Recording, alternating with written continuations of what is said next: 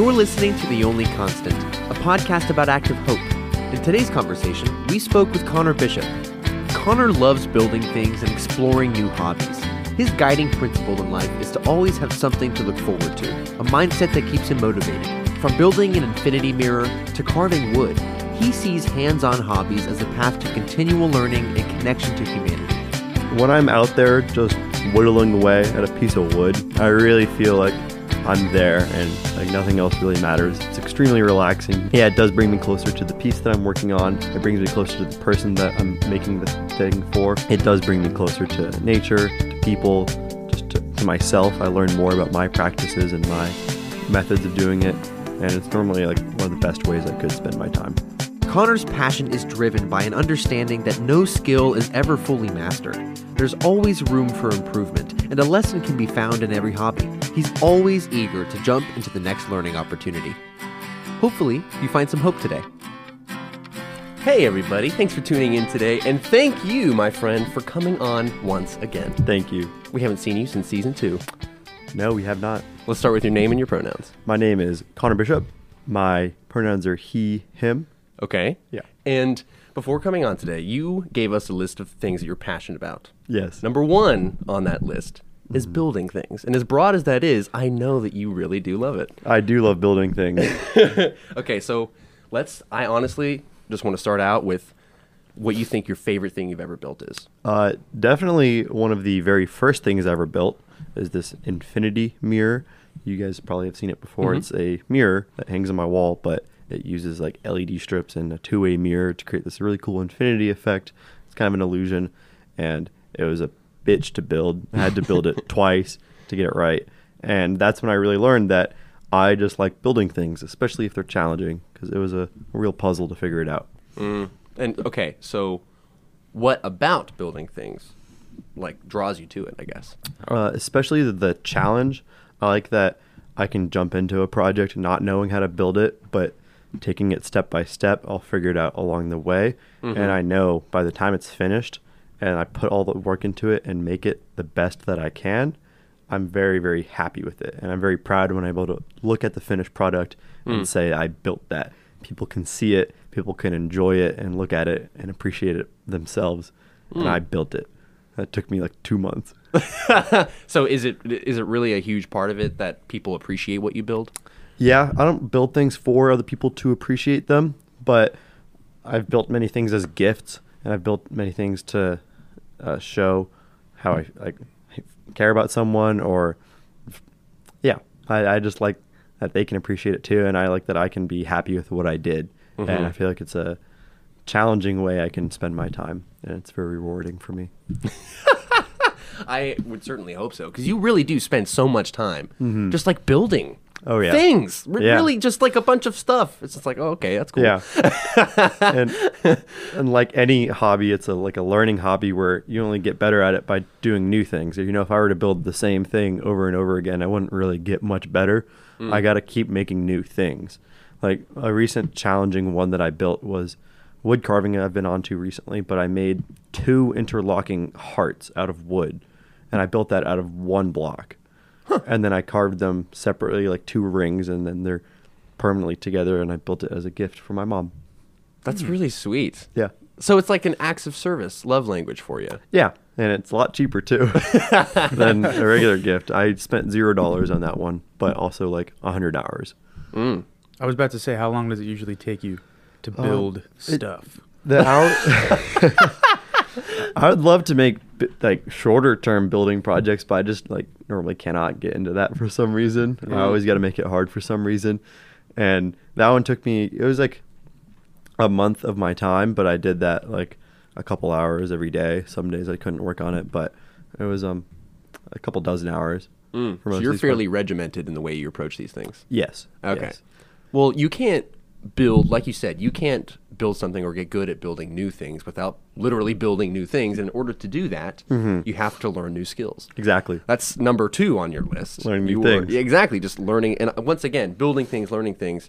I think we can all acknowledge how broad those things are. But I feel like when it comes to you specifically, you have almost created like this life mission from it. Yes. You know, learning things. Yeah, yeah. Yeah, absolutely. And I've been trying to pick apart like what hobbies are. Like I call this one an open-ended learning hobby.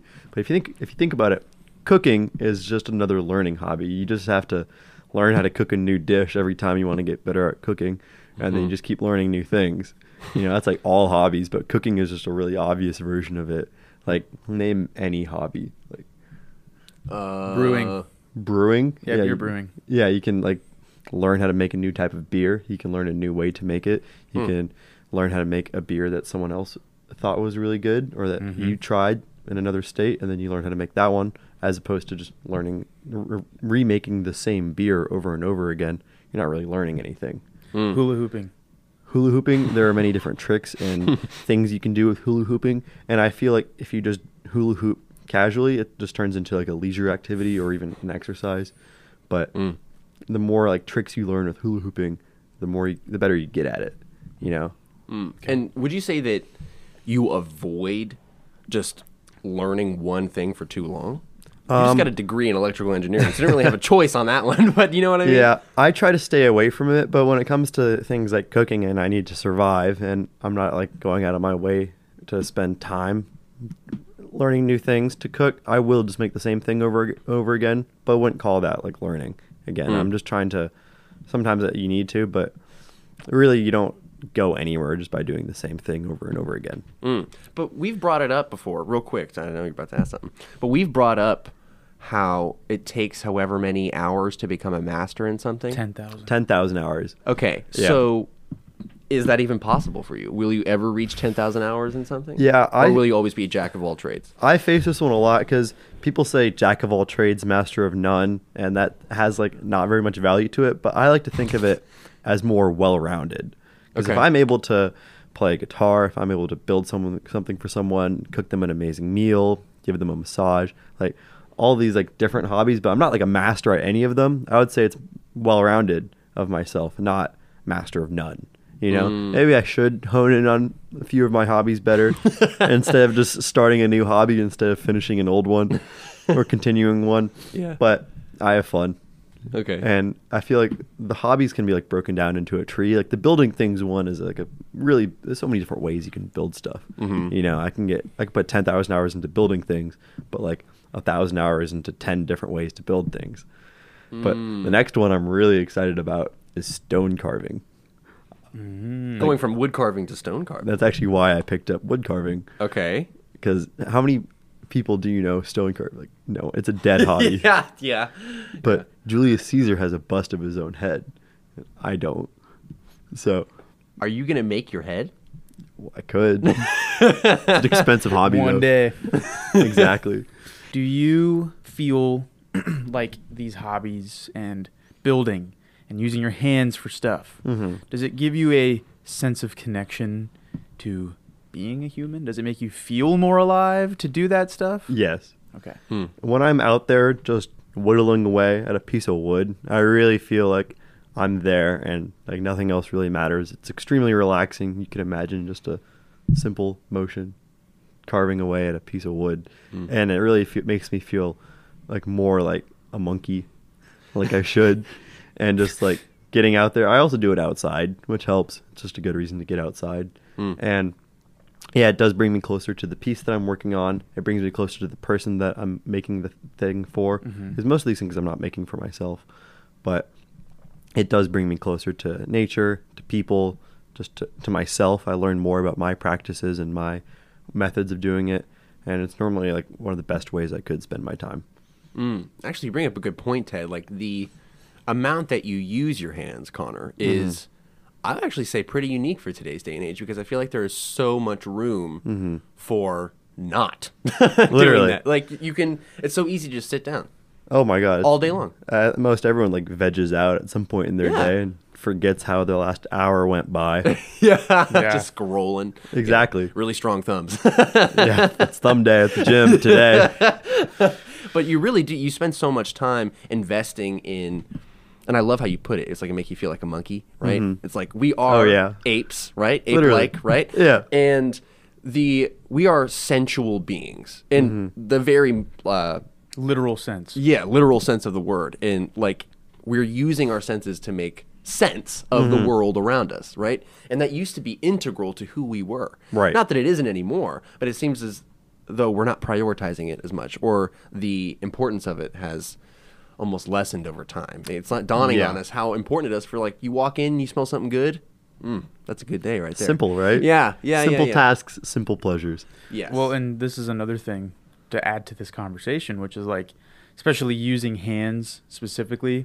I know all of our senses play into the human experience, but there's really something so integral about using your hand to feel stuff. Yes. And it's like, you look at the modern era, and obviously there's still plenty of opportunities to go touch things, but it's like there was this sense of exploration maybe back in the day. Yeah. And maybe that's being lost because you don't have to go to a forest to learn more about a tree. You can just look it up on Google. Yes. Yeah. And it's like, so anyway, just more of a philosophical discussion, but in your opinion, you know, how do you think everybody should maybe use their hands more? I think everyone should get outside more. Maybe like hand working isn't like everyone's niche, but like maybe like drawing, and that's still like something with your hands, or maybe like kickboxing. It's not really a very hands-on activity, but it's definitely tactile. You're feeling a lot. Exactly. I heard online that Americans spend like 14% of their day outside, which is ridiculously low, but I believe it, and I spend many days myself not outside for more than 14% of my day. You know, sorry if it sounds pessimistic, but 14 even sounds a little high for me. Yeah. You know what I mean? Yeah. Like, how much time do... Weird. My job is based on being indoors for the most part. And if it weren't up to me being like, hey, I'm going to go drive the golf cart. Exactly. Right? And like get outside, but I'm not walking. You know, I'm not like doing things with my hand. I mean, I'm using a steering wheel. Right. But this golf cart has no power steering. So actually it is a very hands-on experience. Yeah. But at the same time, it's like my job, and so many people are based, their job is based inside. Yeah. And they're done with work. They're going to go home. They're going to be inside of their home. And they're going to feel comfortable doing that. Unless they recharge by going on walks or something, right? Yeah. But, yeah, walks are really useful, a good way to get outside. But really just tried many different things. Like, you don't know you won't love it unless you try it. And I've picked some weird hobbies myself. But anything like you even used to enjoy and then dropped off because you're busy with something else, like pick it back up, whether it was like drawing or painting or something like that. I think everyone should have at least one creative outlet. Yes. A lot of people I know don't do anything to expand their like creative mind, or all they do is like maybe they play an instrument, which is actually a really good creative hobby. That's a different point. What I'm getting to is a lot of people just don't have their own creative hobby, and they don't do something to really expand their mind except for like studying what they're required to be doing. You know, something like outside of that is really helpful. Okay. Yeah, definitely. Yeah.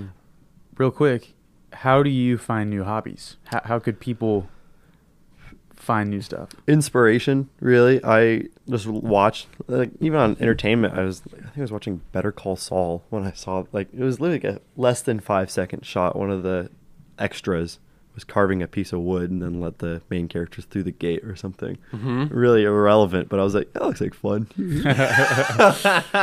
And now I've made like hundreds of hours into it. So wow. So it's just something just sparks that interest for you. Yeah. And you dive right in. I try to like talk to a lot of people too, see what they recommend and what they enjoy doing. I have a long list of hobbies I still plan on trying, but it's really just like anything that you see that you might have some kind of interest in. The first time I ever built something, before the mirror I built, my friend literally just invited me over, and I was like, hey, we're going to make little cups out of wood. I don't know how he got the idea, but we never even finished it together. And then I had like a half-finished cup, and then like 3 months later, I was like, yeah, I might as well finish it, and now it's my pencil cup. Oh, sweet. Yeah. It's got a cool memory tied to it, too. Exactly. Well, what about, like, because, I mean, actually, I think, Ted, you bring up a good point, which is like becoming interested in something, and, like, or passionate about something, you know, however you want to describe it. But it seems like for you, it comes very naturally, right? It's just kind of like, you don't even think about it. It's almost impulsive. Oh, that's cool. I'm going to do that, right? Yeah. You know, who knows where that'll lead. But I also want to get your opinion on someone it doesn't come naturally to. You know, it's like, what would you say to them? Or it's just like, man, there's just so many cool things. I can't decide what to do, you know? So you're talking about someone who is not like sparked by a lot of things. Or is very much sparked by almost everything, and they just can't decide. They can't decide on one? Both sides of that coin, yeah. Well, I'll say if you can't decide on one, you really should just have to... It's like redundant, but you just have to pick one and run with it.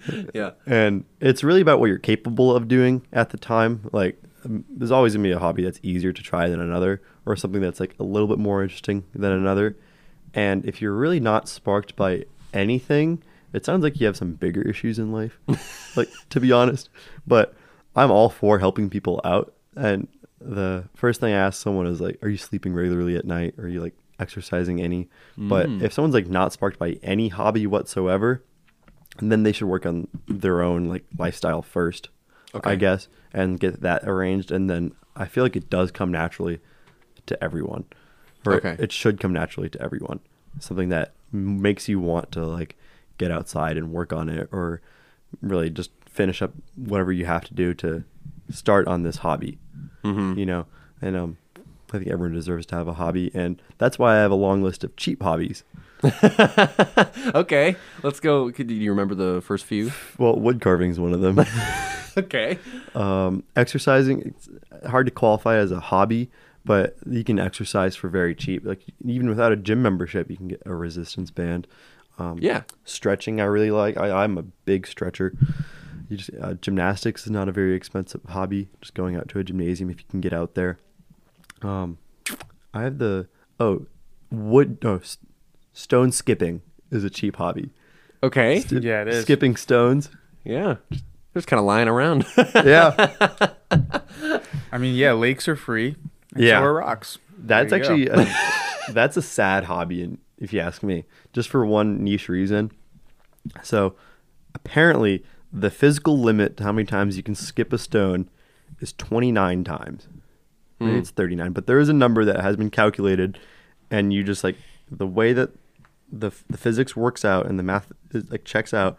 You cannot skip a stone more than this number of times. So someone did it, and someone, it's like, that's as good as it's gonna get. Exactly. This guy literally spent, I want to say, most of his life probably skipping stones, mastering the craft, probably 10,000 hours or something skipping stones, and then he did it. He reached the record. And you can't get any better than he did. But nobody, okay, on a positive tone, yeah, nobody can beat his record. Yes, but what do you do next? You can't improve. Yeah. You can get consistent at it. He can get so good he does it every time. But it's like the astronauts coming back to Earth. You know, they become depressed after they finish their last mission. It's a common pattern that astronauts are like depressed. Really? And have like very little will to like continue like doing things and like moving on. How come? It's because they finished their greatest work. They did their last mission. Damn. Then they're done. And then they have to figure out something else to do with their lives. They literally spent probably 10,000 hours of their life, probably since like really early childhood, committing to schooling, training, all the practices they had to do to be an astronaut. And then what do you do after you're done? Figure something else out? It's hard. You're really highlighting how important it is, though, to have a purpose. Yes. Yeah. You have to find it yourself, too, because you really have to always have like a higher goal to reach. Like, if you actually reach one goal, there should be another one after that. You know, it's like exciting.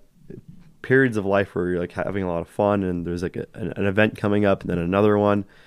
If there's not another one, like, and there's nothing else to do, and you're just like working your job after that point, it becomes boring, you know? So I always try to have a thing to look forward to, which is relevant in my life right now, because I'm starting my big 9-to-5 job soon. This is a big year for me. Very excited for you. Done with school, moving away from all my friends here, and then I'll be working. And that's the end of all my plans for like parties, hanging out with my friends, getting to do new activities.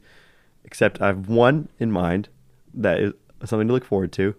There's a solar eclipse going over San Antonio, Texas next April. Oh, cool. Yeah, so I'm inviting everyone, anyone who's listening or here, come out to San Antonio. Sweet. Yep. That's awesome. Yeah. Actually, that would be really fun to take a road trip. Yeah. Go out west, visit you in San Antonio. It's like a 14-hour drive from here. It's not that bad. Yeah. Come on out. You can stay at my place. I'll do that in a couple days.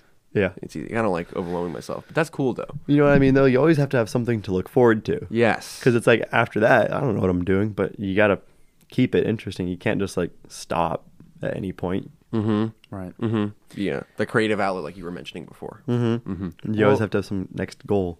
Yeah. Why don't we take a break? And when we come back, we'll continue with some of your passions. All right. Sounds Be good. Right back.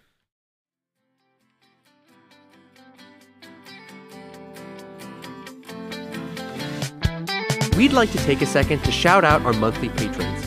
Thank you to Aaron B., Christina S., Corbin G., Dan W., Mimi S., Kareem A., and Luciano B. for their continuous support of the podcast. Everything we do on this show wouldn't be possible without the generous support of listeners like you. Consider joining us on Patreon, where for just $1 a month, you can support the podcast and help us even more in the conversation about active hope. Now, back to the episode. Hello, everybody. We are back with Connor Bishop's second half. We are. I want to start out with your passion about playing games. Yes.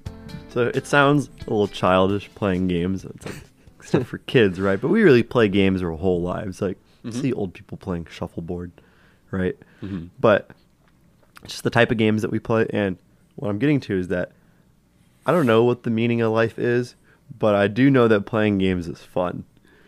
And I do that most everyone likes playing some type of game, whether they're playing games with their enemies, whether they're playing games to get closer with their family or their friends. Actually, a lot of people don't play games enough, in my opinion. But what I do know is that old people tend to usually give similar advice, and it's always pretty much something like, have fun, enjoy your life, you know? And I don't think that gets used enough or like heard enough somehow. So I always try inviting people to play games, making plans to play games with other people. It's just like one of the ways that I get to know people and get along with people. I have a huge collection of board games, and some of my friends actually say it's my party trick to teach people, especially drunk people, how to play a board game. Which is something that I am an avid enjoyer of. You're really good at it. Teaching people how to play games is one of my favorite things to do, actually. Okay. You know what's funny about what you said? Old people give that advice a lot. Actually, some of the first games I ever played when I was a kid, my grandma was like, we should play a game. Exactly. Actually, me too. Yeah. Now that I'm thinking about it, I've played so many board games with my grandparents. Old people are wise. Mm-hmm. Yeah, and honestly, it was so much more fulfilling than like watching a show with them or something. Yeah, it's very quality time. Yeah, we played Rummy King a lot. Same. Really? Yeah. Okay, but so I think this is great how you're highlighting the wisdom that comes from experience and all that fun stuff, and I feel like you are avidly trying to absorb it as much as you can before you get to that age. Yeah. And it seems like this interest doesn't just apply to one specific type of game, because I know you also love video games. Yes. Yeah, but it's like board games as well. Yep. Card games, apparently. Mind games. When you're feeling like it. Oh, yeah. So when it comes to a game. Yeah. Real quick thought experiment. I'm going to take Ted's place real quick with this question. I feel like I'm asking Ted questions today. I feel exciting. What is your opinion on life being a game? Life is a game. Okay. And the game is to figure out. So the game changes for everyone, but for me, it's to figure out how to have the most fun and make people, like, not just for myself, but like spark other people to have fun. I've literally incited people to like get board games before. Mm-hmm. But back to the life is a game thing, I feel like everyone's playing it and everyone's having their different motives and their different reasons, but there's no like wrong way to play it either. But yeah, life does feel like a game, especially in the sense that a lot of people are just having fun and doing whatever they want, and that's how it should be. And there's not like a specific set of rules that's laid out for everybody. It's like, you better follow these rules, right? Yeah. But at the same time, what's interesting, I'm glad that you think that life is a game, because like even thinking back to when I played board games with my parents, or like, you know, Rummy King, let's say, right? Yeah. Sometimes it get pretty serious. Yeah, it does. Ego, people take games seriously. Yes, they do. Ego gets in the way, and it's not all sunshine and rainbows. Like I say, life is a game, and people play it however they want. But people do have their own issues, and people do need to like treat it with respect. And there are consequences. Mm-hmm. But yes, there are people who get frustrated with games. I've seen it firsthand a lot, and I've gotten mad at video games many times. But the thing is, it's not like a long-lasting like rage. Like no one like really like has a bad life because they like lost a game recently with their friends. Like, you know, in the end, well, maybe you do make enemies and lose friendships over a game sometimes, but that's sometimes a problem that you need to work out on yourself. I think I have a good relationship with games, and I try to incite a good relationship with games to like let people have their moment if they're like pissy or something. Mm-hmm. But like, remind everyone that you're playing the games just to like have fun and have a good memorable experience with someone else. Mm-hmm. You know, that's like, it should be that simple. Games are for fun. Mm-hmm. You know, dude, we used to play in high school. We played Risk every other day, and we would just like have screaming matches. Oh, of course. But that's kind of part of the fun, you know? Yeah, yeah. It really is, though. Yes. Oh my gosh, it's so funny. Anyway, so next passion. Yeah. That kind of just came up randomly. Yes. But when you showed me, it's a real thing. You love making lists. I love making lists. And you mentioned that you have a list of hobbies that you're eventually going to get to. Yes. Why? Where does that come from? Making lists. Well, I said a little bit about this earlier when you were asking me about how I find new hobbies. It's a lot of just like listening to people and things and whatever content I'm watching, paying attention to something that might like spark something in my mind, and writing it down in my notes app is really where I keep a lot of these things. I have a great list of house ideas. I have a really fun list of idioms that you can take literally. I can go into some of these. One of them is let's say we go shopping for some windows. You can call it window shopping. Or we all get together and we make really, really long poles. And then you make them like 10 foot long, and you don't touch things with them. So you could say you wouldn't touch it with a 10 foot pole. Or you, as a gift, you get someone some gears, and then you start grinding their gears. I could do this all day, Connor. But actually, it's interestingly enough, this is a really good point, because I feel like a lot of stress can be taken off someone's shoulders simply by recording the things they think. Yeah. A lot of people do write down like how they're feeling about a certain thing or a day, and they write out their emotions. And I feel like that is very helpful for most people, I would say. I don't know how many people, but me personally, I just write down things so that I can like share them with other people. Okay. Or even so I can remind myself in the future, because I'm going to build a house one day.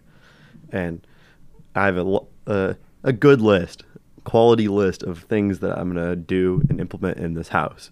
Okay. And such as? The most recent one I'm really excited about ties into the theme of the only constant being change. Modular house. Okay. I'm going to arrange the floor plan and the building of the construction of the house so that all of the walls and the doors are able to be moved around and changed. Because the idea is that your house is always changing. Even when you're not home, like things are getting older, your plants are growing, your house is always changing. So foundation might be sinking. Yeah.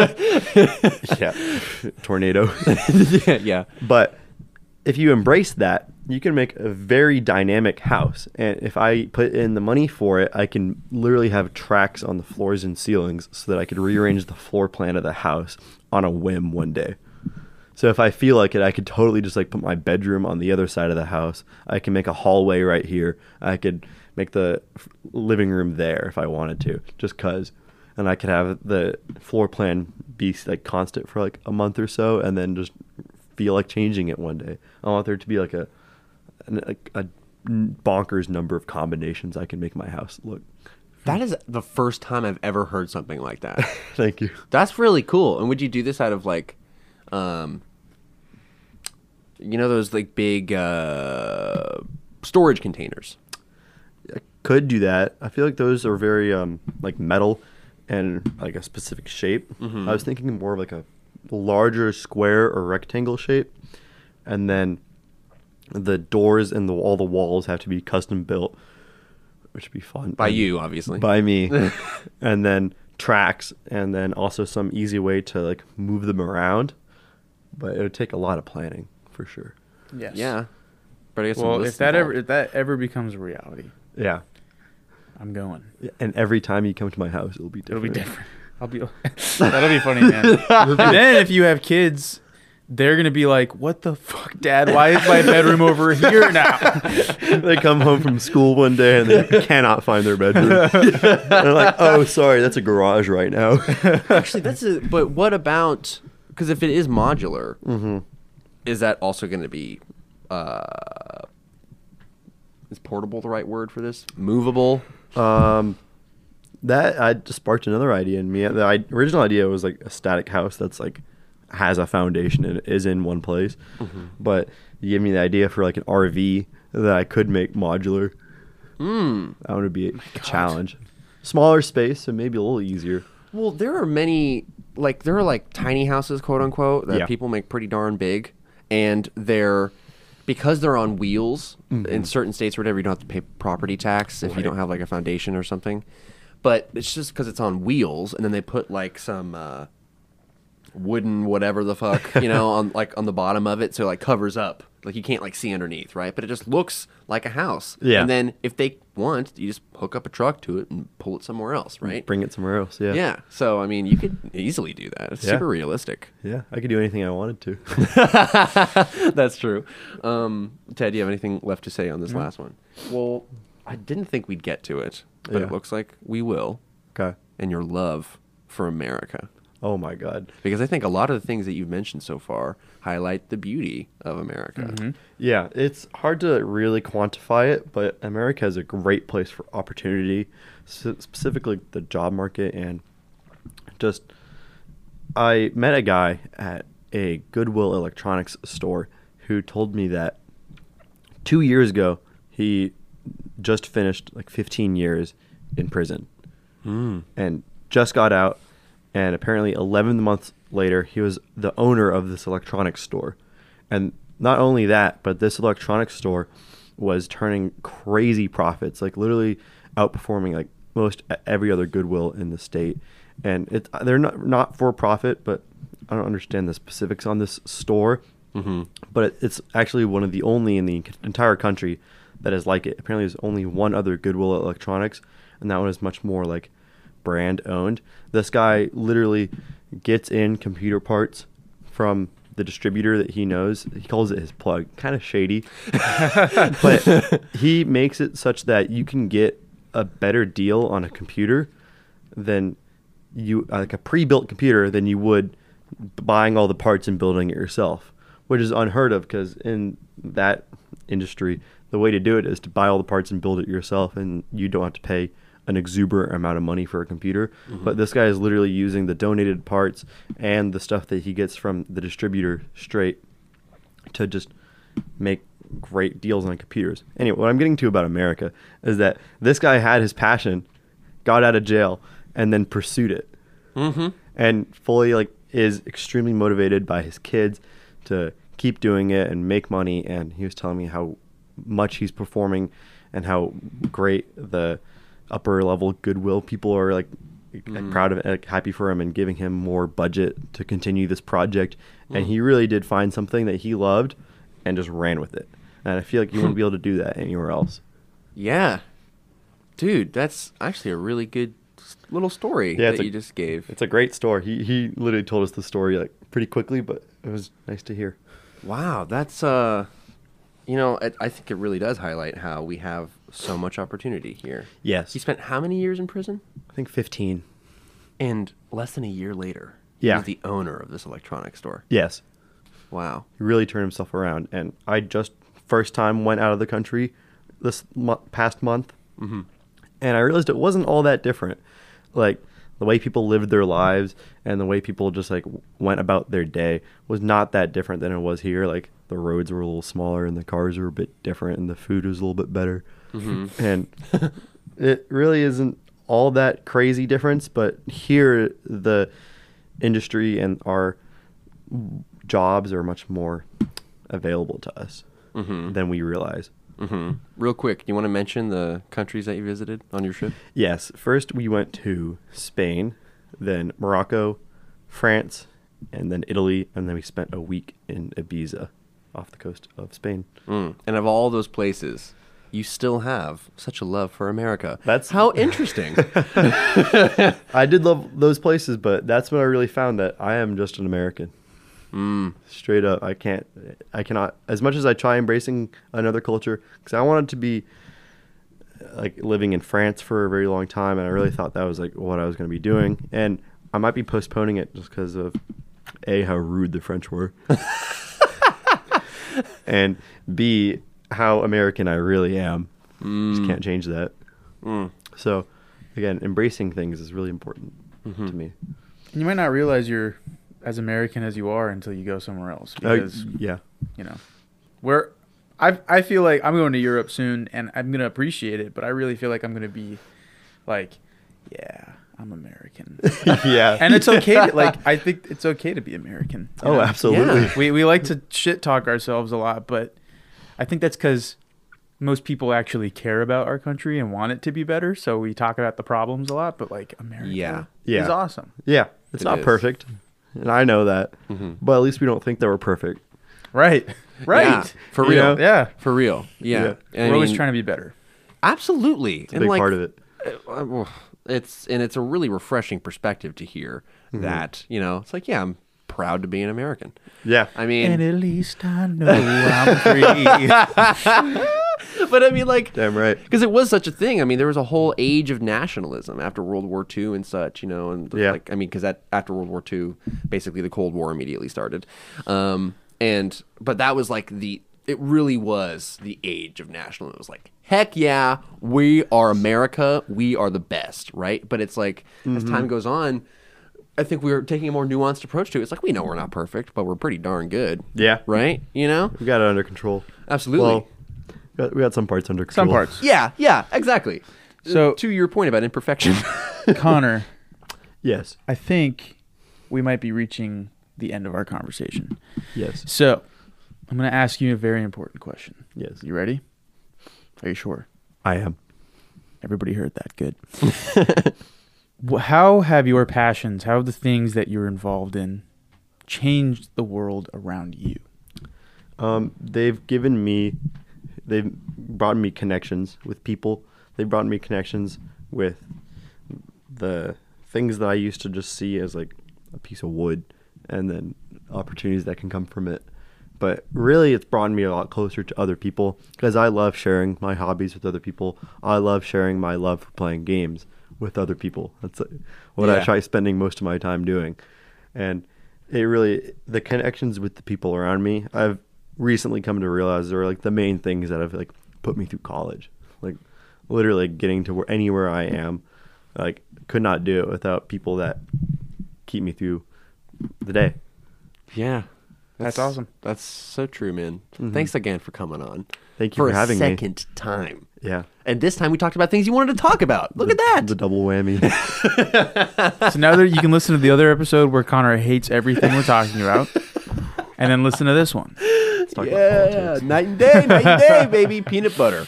Right. For those of you listening, that was Connor Bishop, and hopefully you found some hope today. Thank you. I hope you did. Thanks for listening to The Only Constant. We show how people use their passions to change the world around them every day.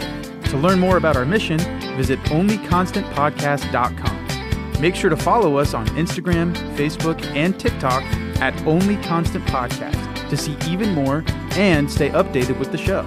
If you're listening on Apple Podcasts, Amazon Music, or Spotify, leaving a review or rating for the podcast helps us learn what's working and what's not. We value your feedback. Hopefully, you found some hope today.